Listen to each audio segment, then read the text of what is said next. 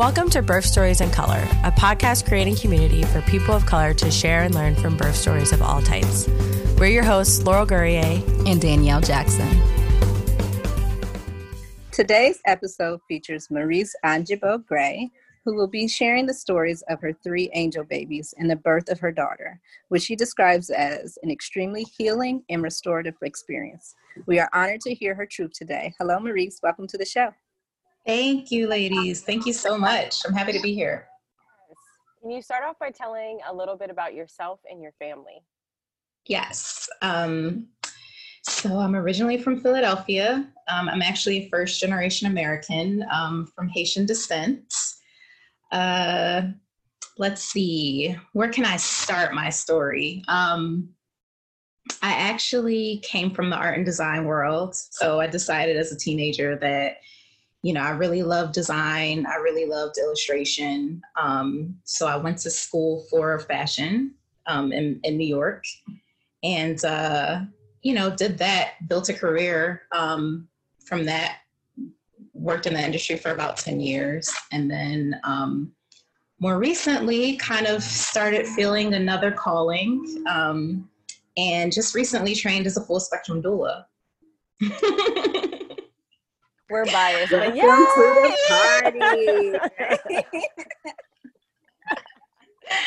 yeah, yeah. Super, super excited to be in this work, to be doing this work, um, and to just explore and learn and, you know, do what feels right for me. Um, something that's definitely more impactful. Not that fashion isn't great, and not that I still don't have. Um, this desire to always be creative and you know create in that realm um, when it comes to visual arts but you know i feel like there's something else in me um, and just my experiences have kind of led me to this so so yeah full spectrum doula. I le- now live in new jersey with my husband and my 15 month old daughter. Can you tell us a little bit about your pregnancy? Yeah so um my first pregnancy was actually a few years ago. Um, I got pregnant unexpectedly. Um, I was shocked. shocked, was not even thinking about uh, having children at the time. Um, my husband and I actually at the time weren't married, we weren't living together. Um, we had talked about it, but um, you know, we just weren't there. I was still kind of trying to figure out even where I wanted to live. I was working in Manhattan, staying with a cousin in Brooklyn during the week, and then kind of heading back to Philly on the weekends. Um, so I was doing a lot. Um, I found out I was pregnant and was very shocked. Um, and then once I kind of got over the shock of it, I had the most joy and the most excitement that I had ever had about anything. Um, so, you know, I started preparing for that pregnancy, started thinking about baby showers and planning my maternity leave, and, you know, started to research um, doctors and, you know, different kinds of providers. And um, I had just recently seen the movie, The Business of Being Born, believe it or not. Um, so of course I had in my mind like, oh, I'm going to have a totally natural birth and it's going to be unmedicated. And, you know, I just kind of went down a rabbit hole as I'm sure most um, parents do when they find out that they're pregnant and they're excited about it. Um, so I had had early spotting um, that I was concerned about, but I really didn't know much about, you know, pregnancy you know? I, I, didn't realize i didn't know much but i didn't I, I, was concerned but i didn't think too much about it. I raised the concerns with um, the doctor that i was seeing at the time and she was pretty dismissive about it never um, never really like mentioned it as being um, anything that i should be worried about. So i kind of just continued on through my pregnancy and then around 11 weeks um, i started to get have some cramping with the spotting um, and the spotting had started to get a little heavier again i raised concerns with my doctor um, they did an ultrasound and baby seemed fine they saw heartbeat and everything was okay. Um, and then I kind of went through that week and it just seemed like the symptoms had gotten worse. Um, and by the end of that week, I was, you know, having a full on spontaneous natural miscarriage. That was very traumatizing um, because I had known nothing about miscarriage. I, I, I think at that point in my life, I'd known maybe two people that had them, but all I knew was just that they had a miscarriage. I knew no details about it. I knew nothing about what that meant physically for your body. Um, I just knew that. I thought that, you know, I probably thought the way a lot of people think about these things because, you know, it's taboo and, you know, people suffer with it in silence. Um, is that, you know, you just lose a baby and it's almost as if the baby just vanishes. um, but that obviously did not happen. I my experience was I was essentially in in labor. You know, I had contractions, my water had broken, um, and you know, my baby passed through my womb, and you know, I saw him there. Um, him, I'm I'm saying him because I'm you know I didn't know if it was a boy or a girl, but in my mind it was a boy.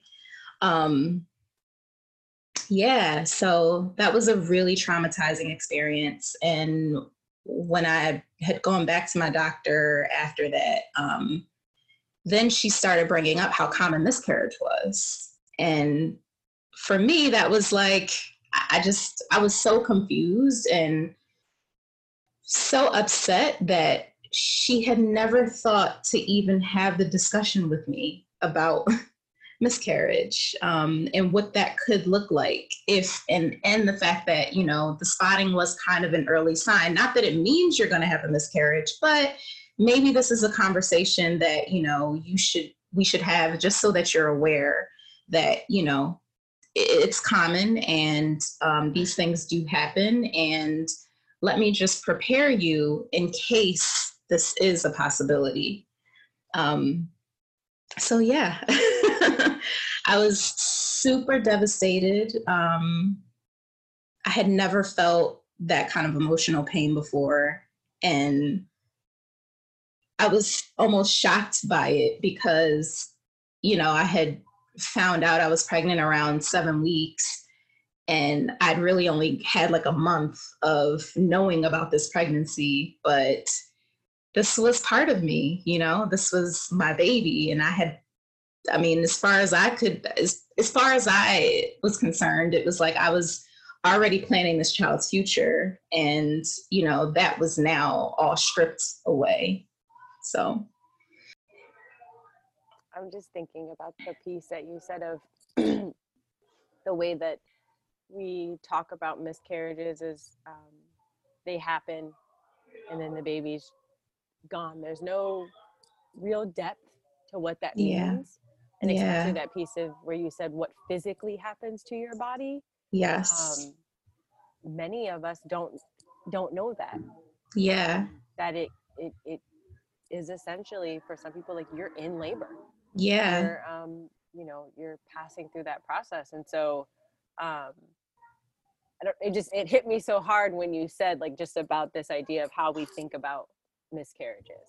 Like yeah. it happens baby's gone and that's it. There's no discussion right. of, of, of, what actually occurs. Um, right. That. Exactly, exactly. And and you would think for something to be so common that we would have a much stronger understanding of it, but as a whole in society, we just don't. We don't. Um, and there are a lot of reasons for that. um, and I'm hoping to be part of the movement to change those reasons. Yeah. So you, um, what was processing and healing like after that? So after that loss, um, I really honestly just feel like I just survived it. You know, I, I continued to work. Um, I cried a lot. Um, I, I kind of took a deep dive into just at the time there were a lot of forums um, this was actually before this was during Facebook, but I, I don't even know if Facebook groups were like a big thing. So I would just do crazy searches on Google just to find forums about loss. And that was kind of where I lived, you know, reading about other people's stories, um, reading articles, and just kind of becoming a bit more enlightened about, you know, how common it is, but then also how devastating it is for so many for so many families.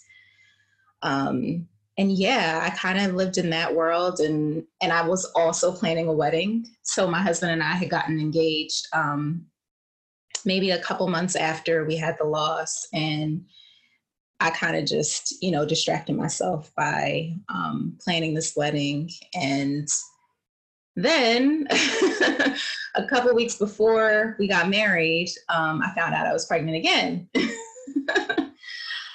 Oh boy. So this again was another surprise. Um, and I tried to put the stress of, you know, having that other loss out of my mind. And again, like thinking that, oh, miscarriage is common. So there's nothing saying that like this will happen again. Um, there was no indication of that.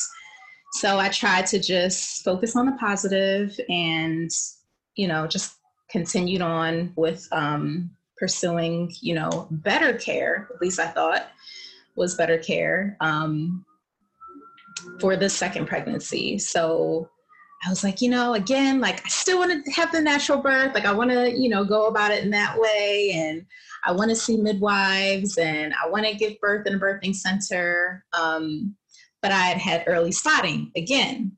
So I decided to try to find an obstetrician that was um, that also practiced with midwives, which is what I did. Um, and I had gotten to I think my 11th week appointment, and um, had like a gush of blood. Didn't know what it was from. Of course, I thought I was miscarrying again, um, but it turned out it was something called a subchorionic hematoma, which is um, just basically like a blood clot that is between the placenta and the uterine wall. Not to get all medical, but this is the space for it. yes. These are also fairly common. Um, again, another thing that I was just like totally kind of taken off guard by. Um, and there was no follow up. So it was initially diagnosed while I was seeing um, one of the midwives, and she never followed up with me about it. So I never knew that that's what it was. So I, I got like the official um, diagnosis after like being afraid from that gush and rushing to the emergency room. So um, they told me that eventually it would subside um, if I took it easy, which I did, and it did. the The bleeding eventually went away. Um, I had gotten well into my second trimester, and things seemed to be going just fine. Um, I had even gotten that initial, um, the first anatomy scan where they let you know the sex of the baby and all those good things, and um, everything seemed great. I was having a baby boy, and um, you know, I thought everything was totally on the up and up. Then I got to about 19 weeks and um, I just had like these strange feelings in my abdomen, and it almost just felt like I had indig- like some kind of upset, upset, stomach. I didn't know what it was, and um, it had continued throughout this one Sunday, and um, you know, it sort of started to become more persistent. But again, I I didn't know anything about it. I didn't think anything of it. I thought that this was normal. I even asked a friend who um, was pregnant at the time. She was a little further along than I was, and I asked her about it um, and if she had ever felt anything like that. And she's like, "Oh yeah, you know, those are normal like signs of pregnancy. Like there's all kinds of stuff happening in your uterus, and it's growing, and this, that, and the other. So yeah, you're gonna feel all kinds of things." Um, but this was actually not normal. I um, later that evening I went to the bathroom and here we go again, another gush of blood. Um, so of course I tell my husband we have to rush to the emergency room, um, which we did, and that was uh, the most tragic and traumatic experience. Um, I got in there, was kept in the emergency room for hours, hours before um, I was able to see a doctor. And by the time I'd seen a doctor, um, they just wanted me to go up to have an ultrasound done and then come back down to the ER, which is what I did. And then couple more hours had gone by, gone by. And as time had been just passing away, um, the symptoms just kept getting worse. The bleeding started getting heavier. I, I didn't know what was going on, but I could still feel, you know, my son moving. So I thought, of course, like even in the times when you you trying to think positive seems completely insane, you still try to think a miracle can happen. Um, so the bleeding continued to get worse, and then eventually a doctor did come in and said that um, they saw the ultrasound results and it looked like my cervix had been um, opening.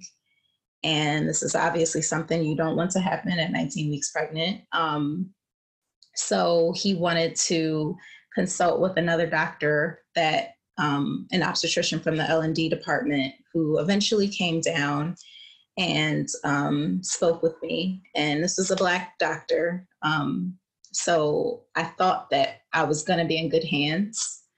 Um, but I was not.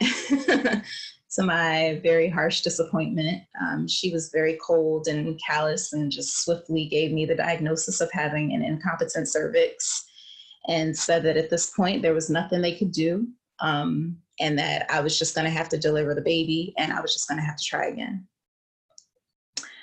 So um, she continued to tell me that they had to induce labor um, and really gave me very little time to even think about what was happening or ask questions or you know to find out if there were alternatives or if there was anything that they could even try to do to save uh, my pregnancy or at least keep my cervix from continuing to open. Um, and she pretty much without my official consent um, gave me a Cervidil. She gave me a Cervidil suppository. Um, so she shoved it inside of me without without any warning, without any anything. Um, and then proceeded to tell the other hospital staff in the ER to just give me whatever I wanted for the pain.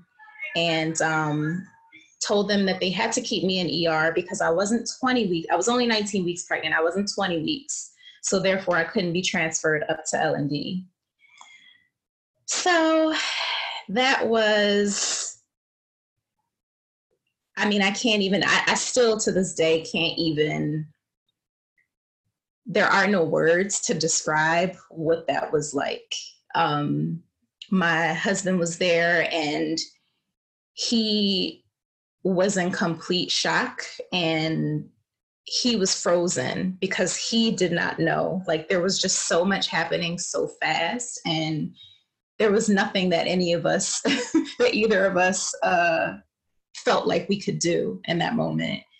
Um, so I ended up staying in L and D for hours and hours and hours, kind of just labor. Him and I just there, um, me just laboring without being checked on by the nurses. I, sorry, that wasn't L&D. I was in ER. I wasn't being checked on by the nurses. Um, no one was following up with us. And I just remember just kind of being in a haze of pain um, and like constantly asking, like pressing the button to ask for someone to come and tell me what was going on, what I should be expecting, what what was, you know, what was next. Like I wasn't getting anything um, finally shifts had changed and i did get a nurse who came in and i finally was able to to advocate enough for her to um, call up to l&d and have me transferred up to l&d so we were transferred up we encountered much nicer staff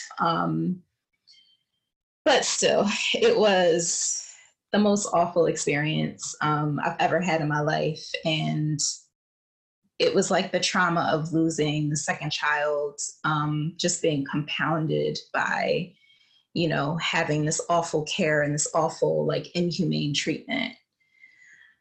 Whew, that was a lot. we talk about having the importance of representation, the importance mm-hmm. of having people who look like us, um, and just how important that is. Yeah. And then when you get it, like you said, you're expecting it to be like, I'm safe. I'm good. Yes. I'm I'm gonna be cared for. I know that this is about to be um this is about to change. Yeah. And then to be fucked over. Exactly like so dismissive and so dismissive and abusive. I mean, that was abuse mm-hmm. as far as I'm concerned. And now, you know, that this was a few years ago. So, where my mind goes to now, as angry as I still am about that whole experience, um, I then go back to thinking about the doctor, and it's like we are complicit in these systems that oppress us. Um, and it makes me think about what she had experienced because the, the hospital that I had attended, um, it's mostly white staff.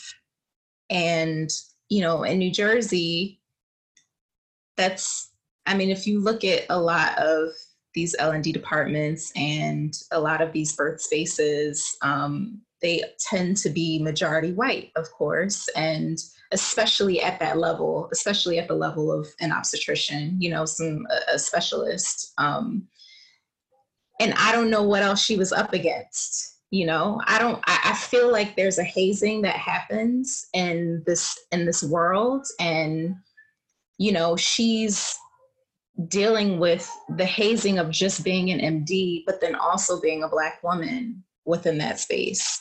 So it's almost as if she has dis- dissociated from these encounters that she has with with people that she's supposed to care for, you know, and it's almost like her way of, um, of protecting herself. And I know a lot of doctors do this, but I just can't imagine that extra layer of burden that Black doctors carry.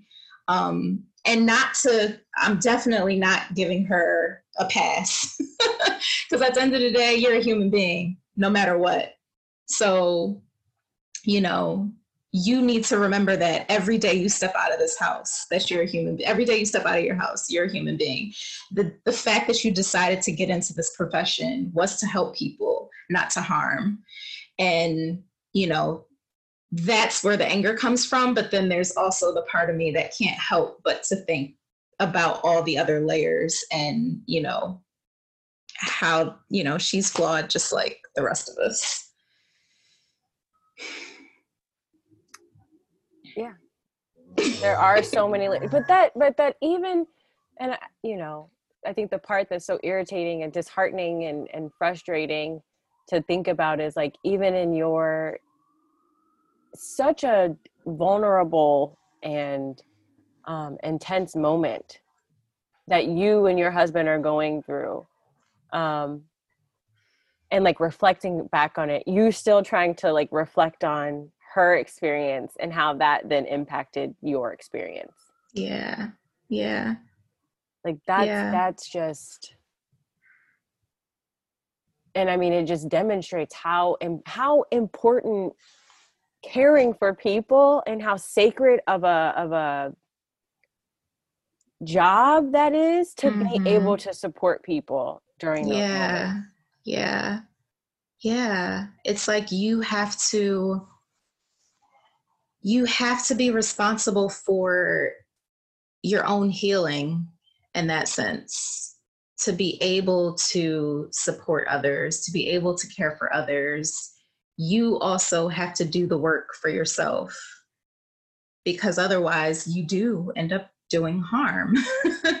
you know, you're creating a bigger problem. And I think that's what you know so many people who are in these who are who are in that field in the in the provider fields um they start to forget that and yeah um that's also what makes birth work so important because you know doulas can be that bridge you know what i mean? We can be that that that voice that advocate um that person to remind you know our clients and then also remind their providers like hey remember all humans all struggling with things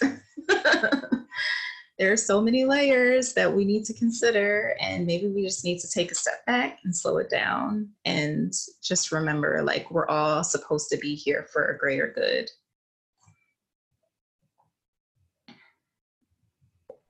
Can I just say I'm angry? And that's why I'm not saying much. yes Um, and that's how I'm listening. I'm holding the space for the story, and I'm angry. yeah angry. I'm Yeah. freshly angry because this is new to me, and you have dealt with it on your own level, and dealt it and and healing from it. And I am angry yeah with you for you. yes Now I'm just gonna hold my anger for a little bit. yes you are entitled danielle you are entitled But look her up too. Now, right, exactly. Danielle and I roll up. Roll up. i love it 'cause I'm like, I might have to send you guys a little email later. You know what? I'm gonna direct you to the Irth app. yes. That's what I'm gonna do. Yeah. That's what we'll do with that. I yes. I, that experience and put them on record.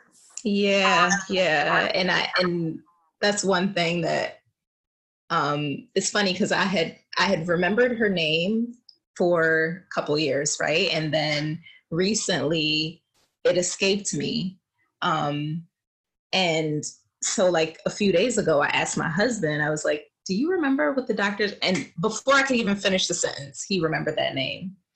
And he was like, "Oh yeah, I know, and I know exactly how to spell it. And sh- it's a complicated name, but he knew, and that is something that says a lot to me of how deeply that you know is kind of plastered in his mind. It's like I know exactly who she is. I know exactly what she looks like. The love is a healing right there. Yeah. you're like, oh, it's in the sea of forgetfulness. And he's like, nah, bruh. we still rolling up. Not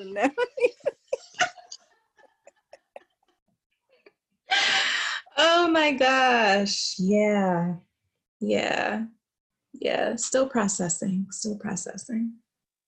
That's a that's a Yeah. lot to process from. Yeah, yeah. Um, and and also taking in consideration that this was another loss.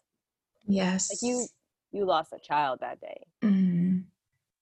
Um, Yeah. Yeah. And I think about um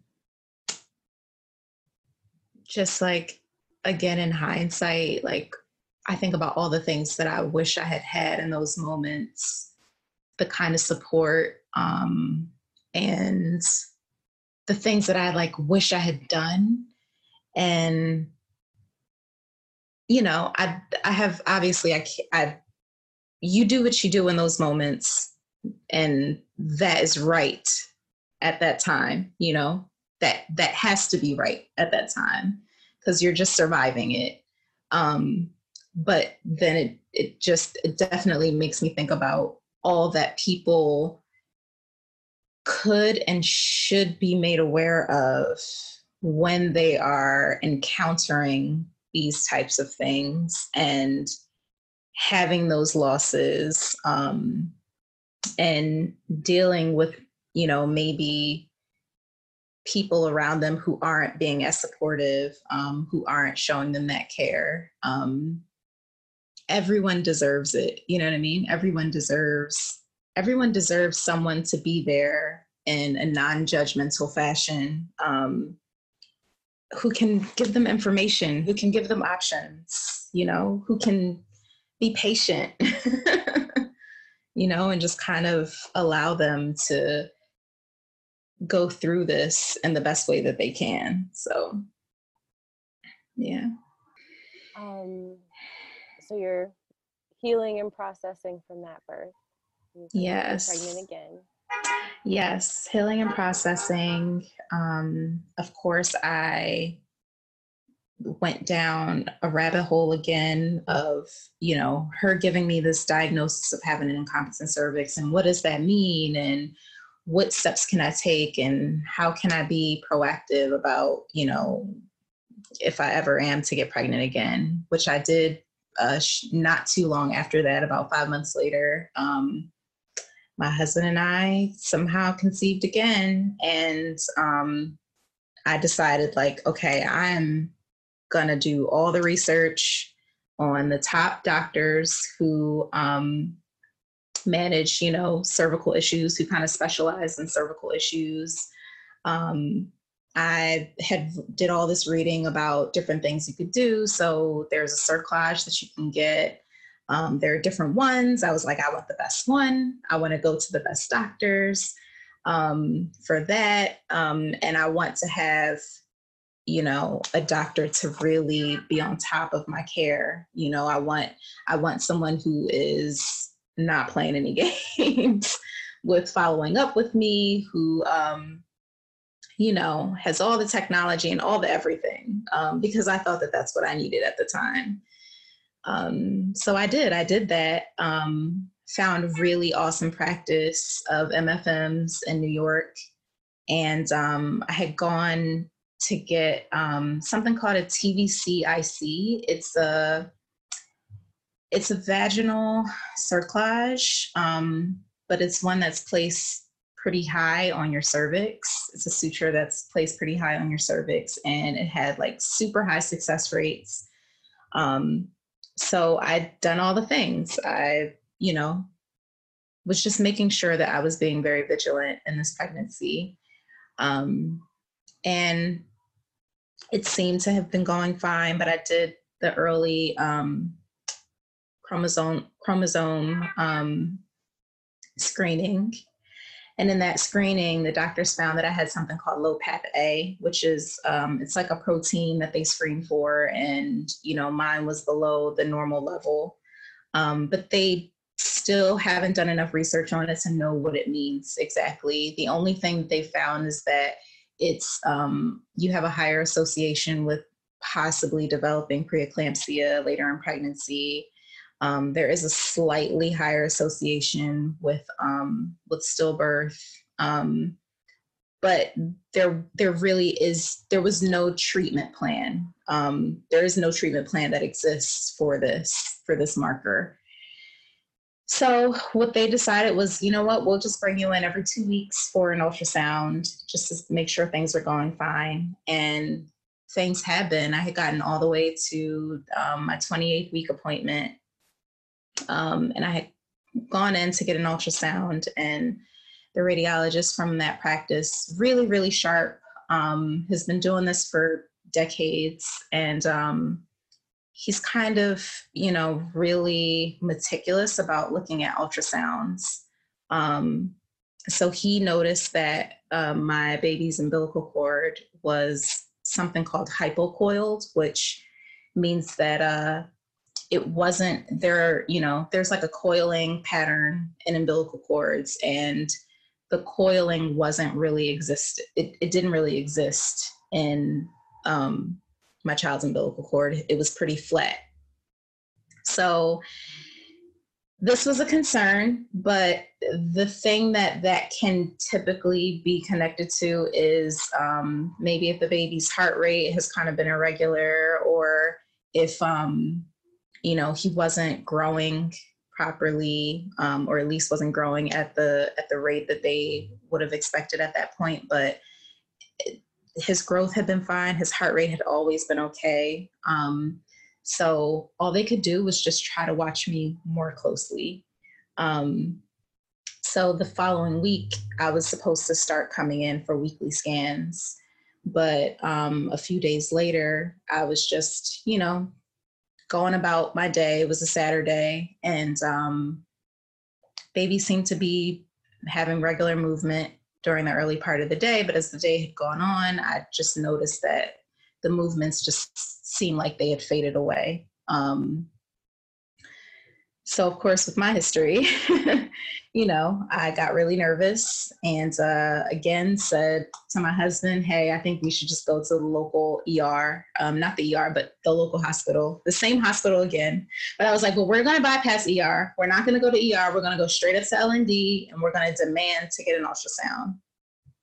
So that's what we did. Um, and sure enough, got up there, told them, hey, I haven't felt movement in a few hours. Like, I need to know that my baby's okay.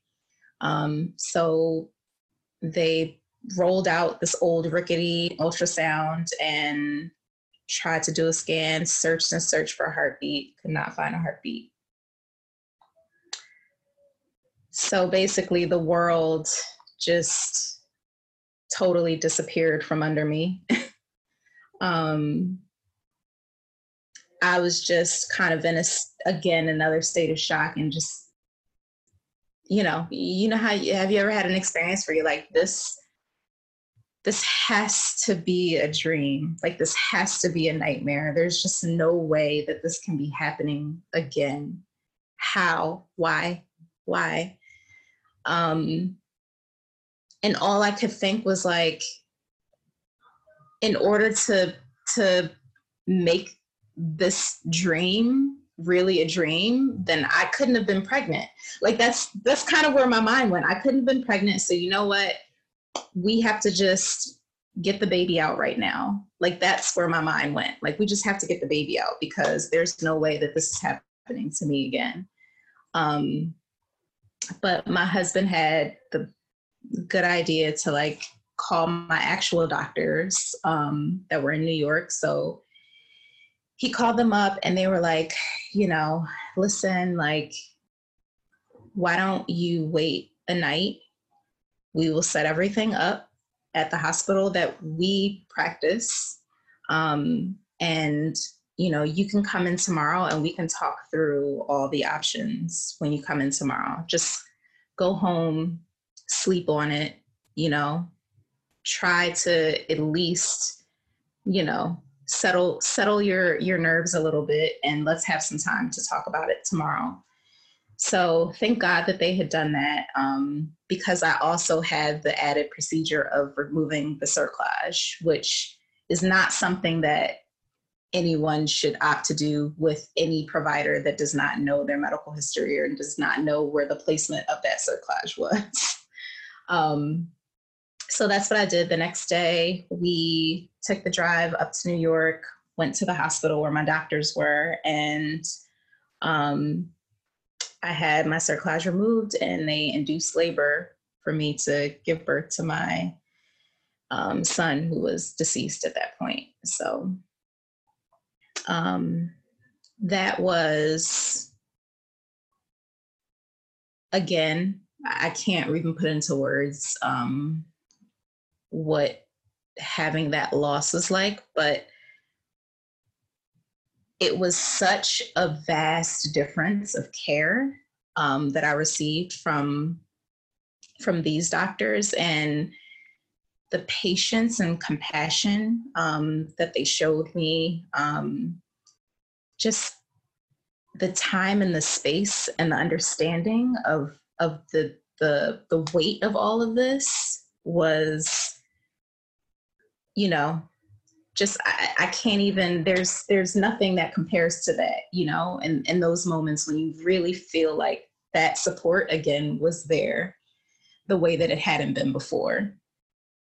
So um so yeah i gave birth to my son and we had him cremated and uh yeah then was we started on another really long, long road of trying to make sense of things and trying to heal.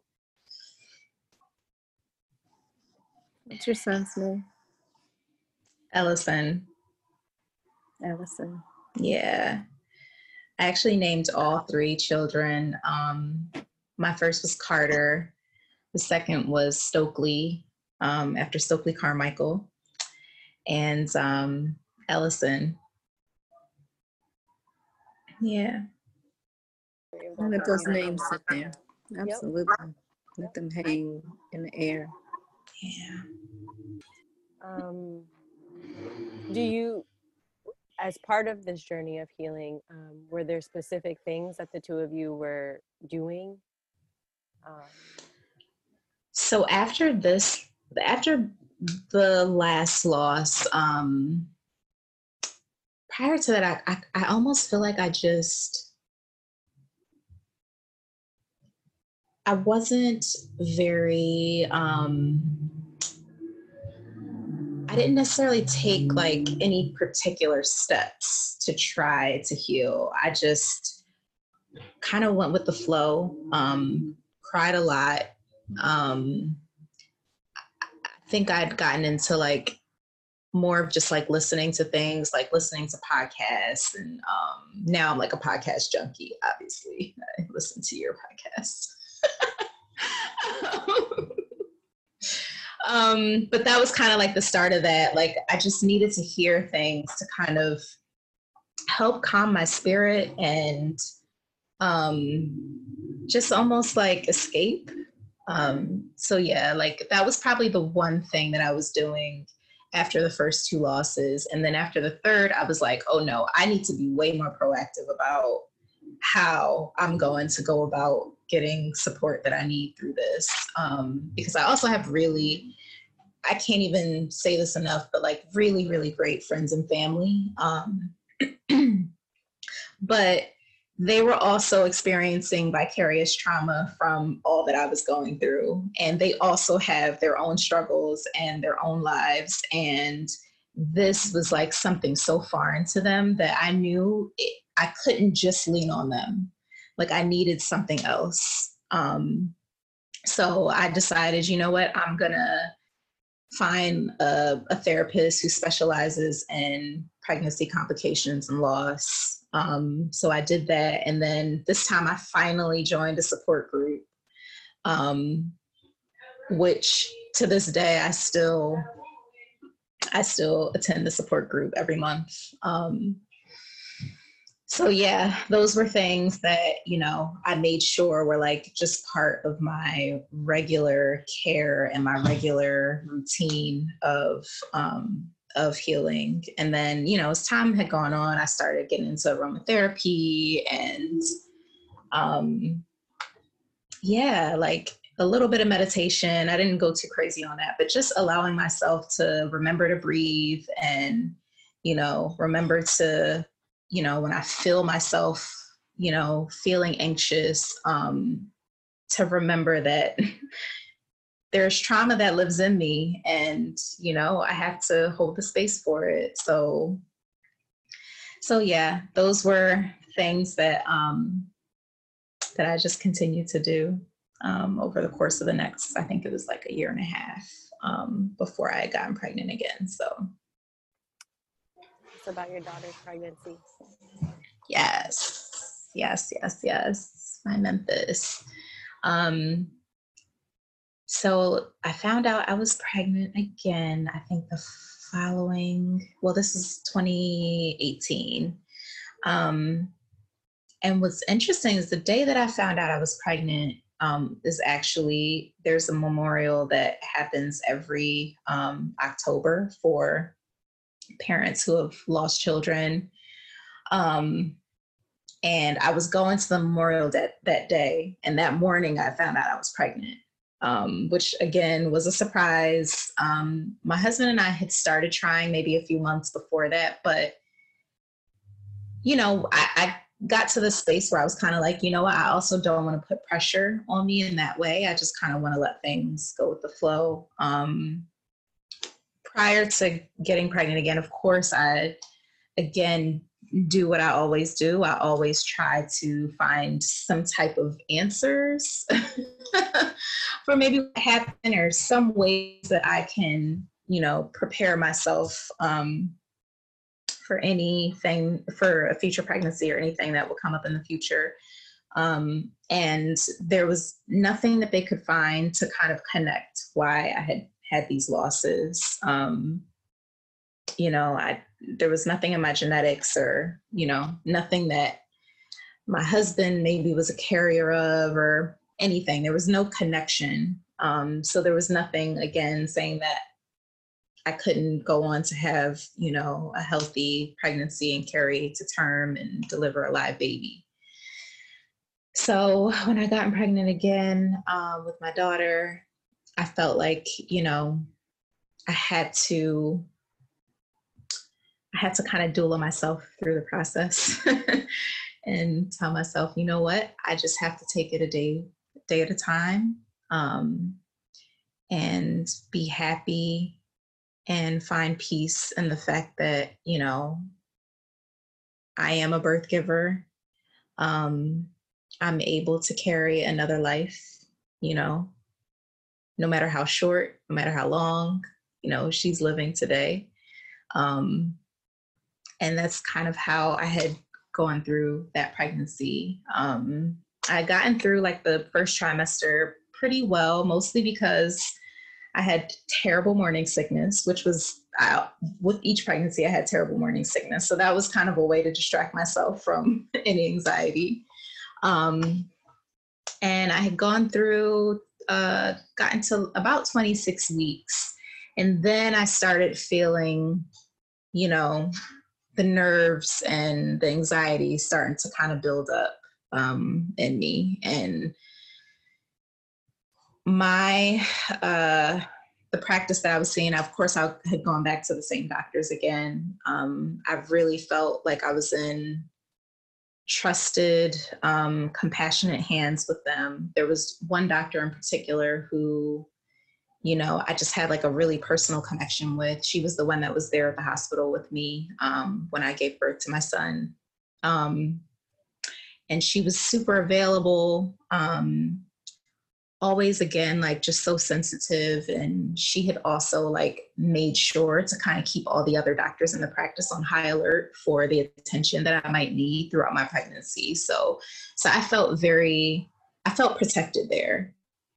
Um, so when I got to about 26 weeks, started feeling very nervous and anxious and, you know, uh, you know, some of those like memories kind of st- kept coming back. Um, and they would tell me, you know what, anytime you feel like you just want some reassurance, then come in. You don't need to call, you don't need to make an appointment, like just come in we have ultrasounds right here in the office. We can always do that for you. Um, and they were like, you know, and if you, at the beginning of this pregnancy, I decided I'm, I just need to get to 37 weeks. That was my thing. I just need to get to 37 weeks and I'm to elect to have an induction at 37 weeks. So they were like, you know, if you if you want to do that, we can still do that. We're only about 10 weeks away. You know, we can still do the elected induction at 37 weeks. Um, so that, of course, made me feel a lot better. Got closer to the 37 weeks and decided that, you know, I felt like I could, um, I had the strength to kind of keep myself calm enough to push it to 39 weeks. um, so that's what I did. I got to 39 weeks and was like, let's get her out.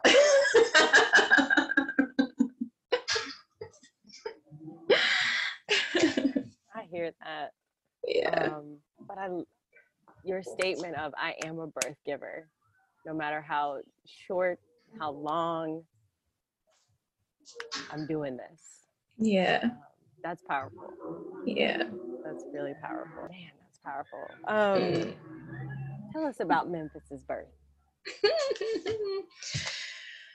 so that the day that I gave birth to her, it was so calm, at least heading to the hospital. Um, I just felt like I finally made it. Like I finally got to this point. Um, yeah, it was, there was just like a sense of peace that had come over me, um, at least heading to the hospital. um, so we got to the hospital, and honestly, it felt like I was checking into a hotel. You know, like it was just like, oh, there was there was almost some excitement amongst the hospital staff. I felt like everyone knew my story. So they're like, okay, we'll get you set up in your room and, you know, just settle in. We'll, you know, start the induction in a couple hours. So um, that's what happened. I, I got in there and, you know, I had all these thoughts about how I wanted to try to labor. Um, it wasn't, you know, the the spontaneous labor like I had always envisioned, you know. Um, but I was like, you know what? I can still I still have choices within this. So even though I know I was being induced, I have choices of how I'm going to be induced. Um, I also figure, you know, I'm not going to say no to an epidural, but I would like to try to at least get through this labor without, you know, um, medical pain management. Uh, I would like to try to move around as much as I can. So I did. I would take off those monitors every once in a while um, and, you know, go to the bathroom and do things like that. Um, but then also I would like rush back to put the monitors on because that of course was like a sense of comfort and peace for me. Um, my eyes were glued to the monitors because sometimes they would just turn off the volume. So I would just like watch my daughter's heart rate the whole time. Um, so I had done that for a while. I got all the way to um, probably about eight centimeters. I'd asked them to break my water. Like I did all the things that like I probably never would have thought I would ask for or do had I not gone through what I had gone through before. Because um, my whole thing was like, she's safer on the outside. So as quickly as we can get to, you know, me pushing her out, that is better for her. um, so yeah, I got to I got to about eight centimeters. I think they had broken my water maybe like a couple hours before that, and things got really, really, really intense. Um, and I also you know, the entire labor was just wired, you know, because I just, I had to make sure that I could always hear her heartbeat or I could always see her heartbeat on the monitor. So I was exhausted by that time. I think I probably, I was probably in labor for, at, at that point, I was probably laboring for about um, like nine hours, like nine or 10 hours. Um, so when things got really tense, I just remember one of my doctors coming in and I was having contractions back to back, like I wasn't getting a break at all.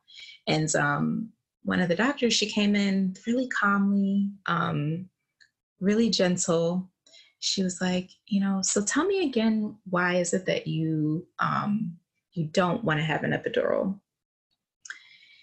And I had to really think about that for myself because I was like, you know, I'm I'm well into active labor. Nothing is slowing my labor down at this point. Um, and I am like really struggling here. Like I'm struggling with this, but I just knew that I didn't want to have anything put in me where I couldn't feel my baby come out of me alive.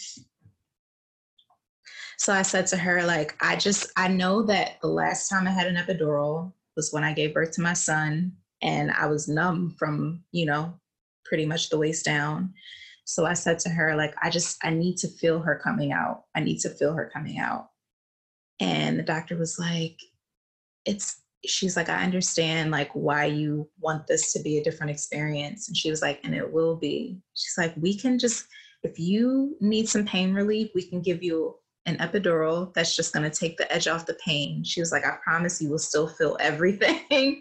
you will still be able to push. At this point, it seems like you might need some extra help.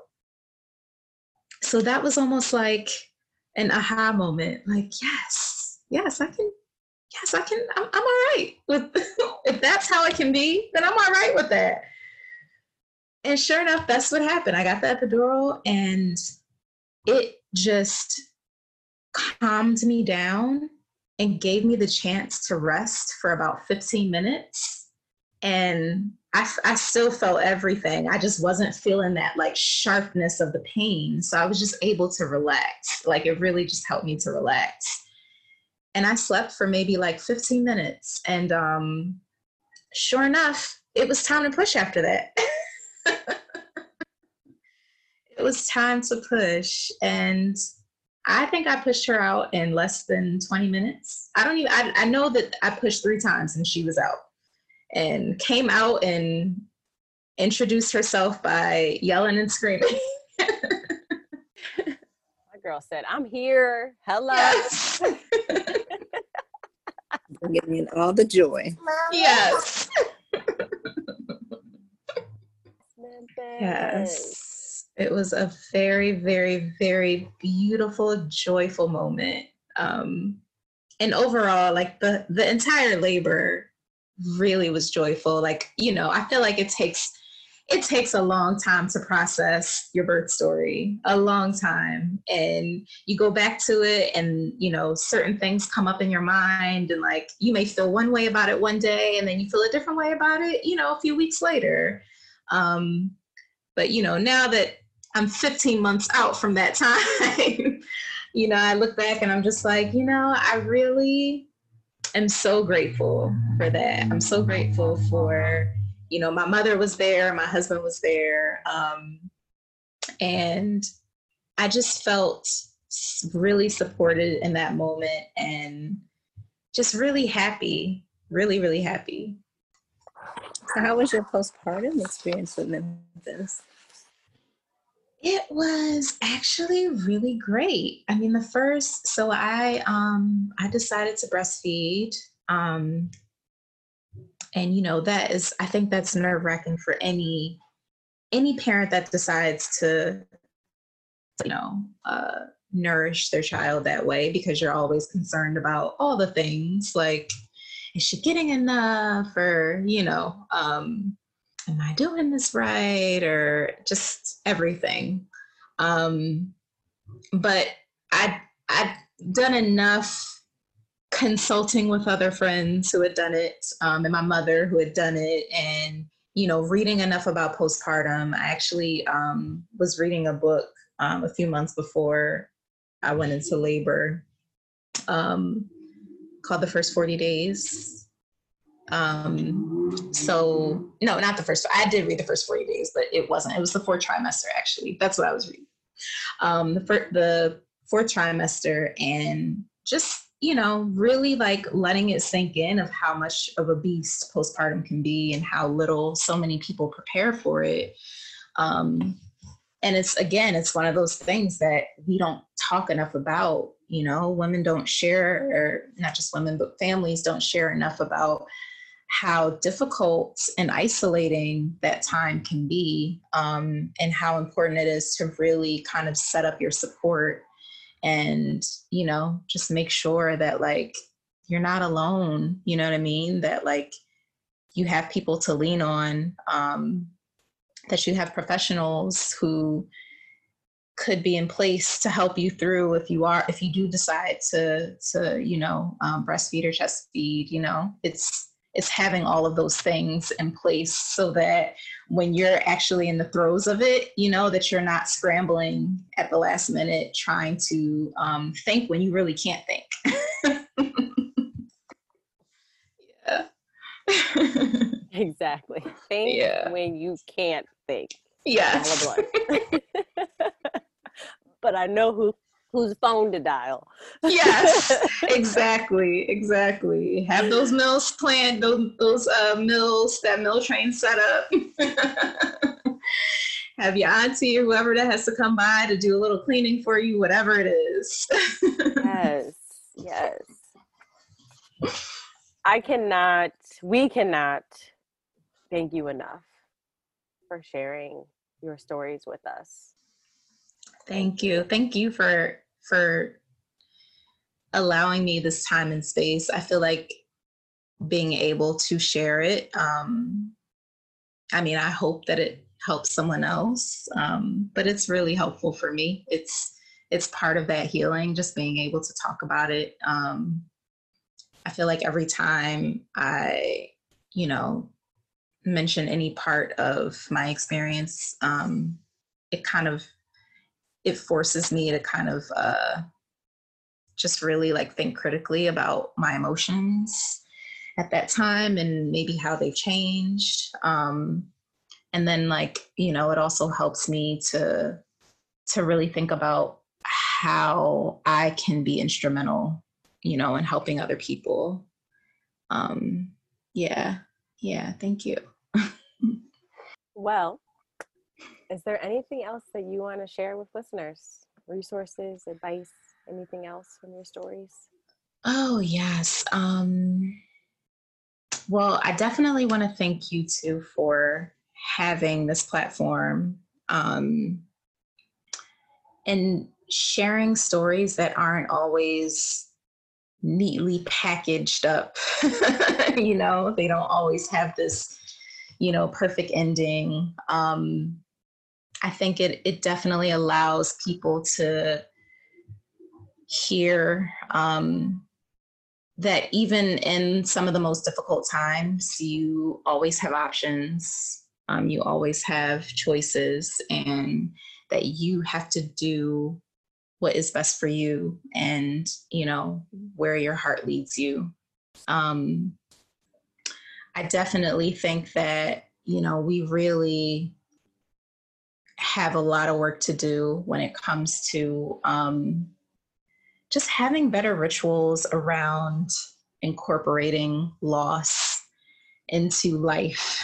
Um there are some other cultures that you know loss is is an integral part of life and they celebrate it as such you know and i think that that would actually help when it comes to the healing process because i believe that you know our healing isn't it's not something that we own as individuals. It's it's really a community um, effect you know? I think that it takes a community for any one of us to heal.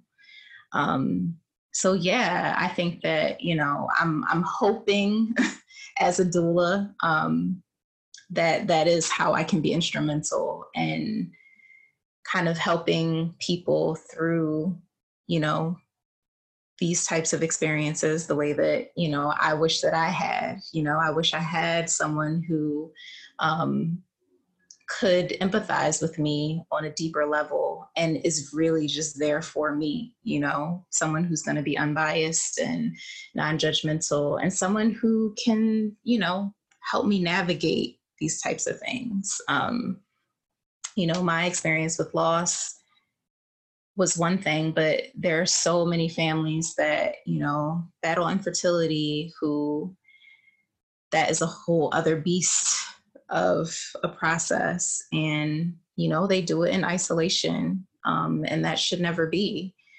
Um, i think it, it's also about helping people navigate fertility in general. Um, because it is a vital sign you know? It is it is life-giving and it is part of all of us. So yeah just kind of like raising the awareness for these conversations and for people to know that that support is out there for them um, i think is so important. Oh and resources. Um, when it comes to loss uh, there's a couple of really awesome resources so of course because i'm a podcast junkie um, Sisters in Loss, Erica McAfee, she is doing some really amazing things. Um, she even has a training program now for bereavement doulas, um, which is just so awesome. And I feel like her podcast is just no one wants to be part of this club, but to know that there are other people who are going through things that can be similar to you um, it just it really helps keep you lifted in a way you know when you don't feel like you're totally alone. Um, so yeah I, i'm will always shout out her podcast for sure. Um, Still Birthdays is also another website where there's like a huge wealth of resources there, not just for families who have had losses, but also for um, you know, friends of those individuals um, if you just have no idea what to do for someone and that and that's going through that and you would like to support them um, that's a really great resource as well um, to kind of just help guide people and you know give them information um, but beyond that yeah support groups are huge. They are they exist. There are so many of them. And you know they are really not that hard to find. I would say a lot of people could probably just start with their local hospital um, and social workers who usually work in L&D. They usually administer these types of um, groups. So, so yeah, those are also really, really great ways to start. Have to double back that sisters in loss. Erica is. Yes. Yes. Yes Yes. Beautiful, beautiful soul. Yes. Definitely. Yes. And again, all this will be in the show notes. Yes. You'll be able to click and get where you need to go.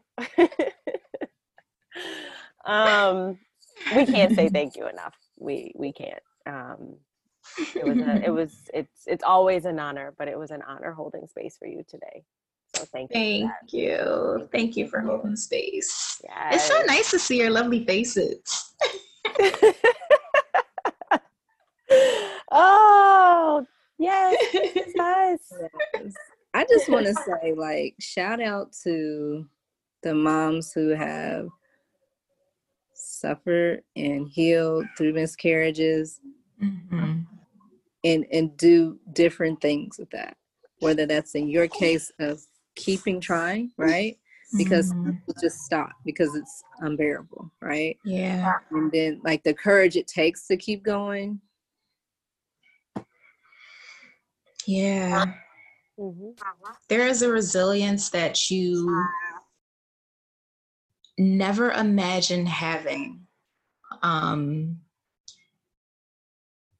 and these are the times when you are truly tested and it brings out you can either be defined by it or you can grow from it um, and i think for most of us we grow and we learn so much about our strengths and it's there's so much beauty in it because i think it just helps us realize truly realize how precious each moment is how precious the love that we have in our heart is for others. Um, and yeah i think that there is a common there that is definitely a common characteristic that you will find with a lot of a lot of parents who have had loss and just parents in general you know what i mean but but people and human beings i think it's it's in all of us and you know we all go through different experiences to kind of help us realize that about ourselves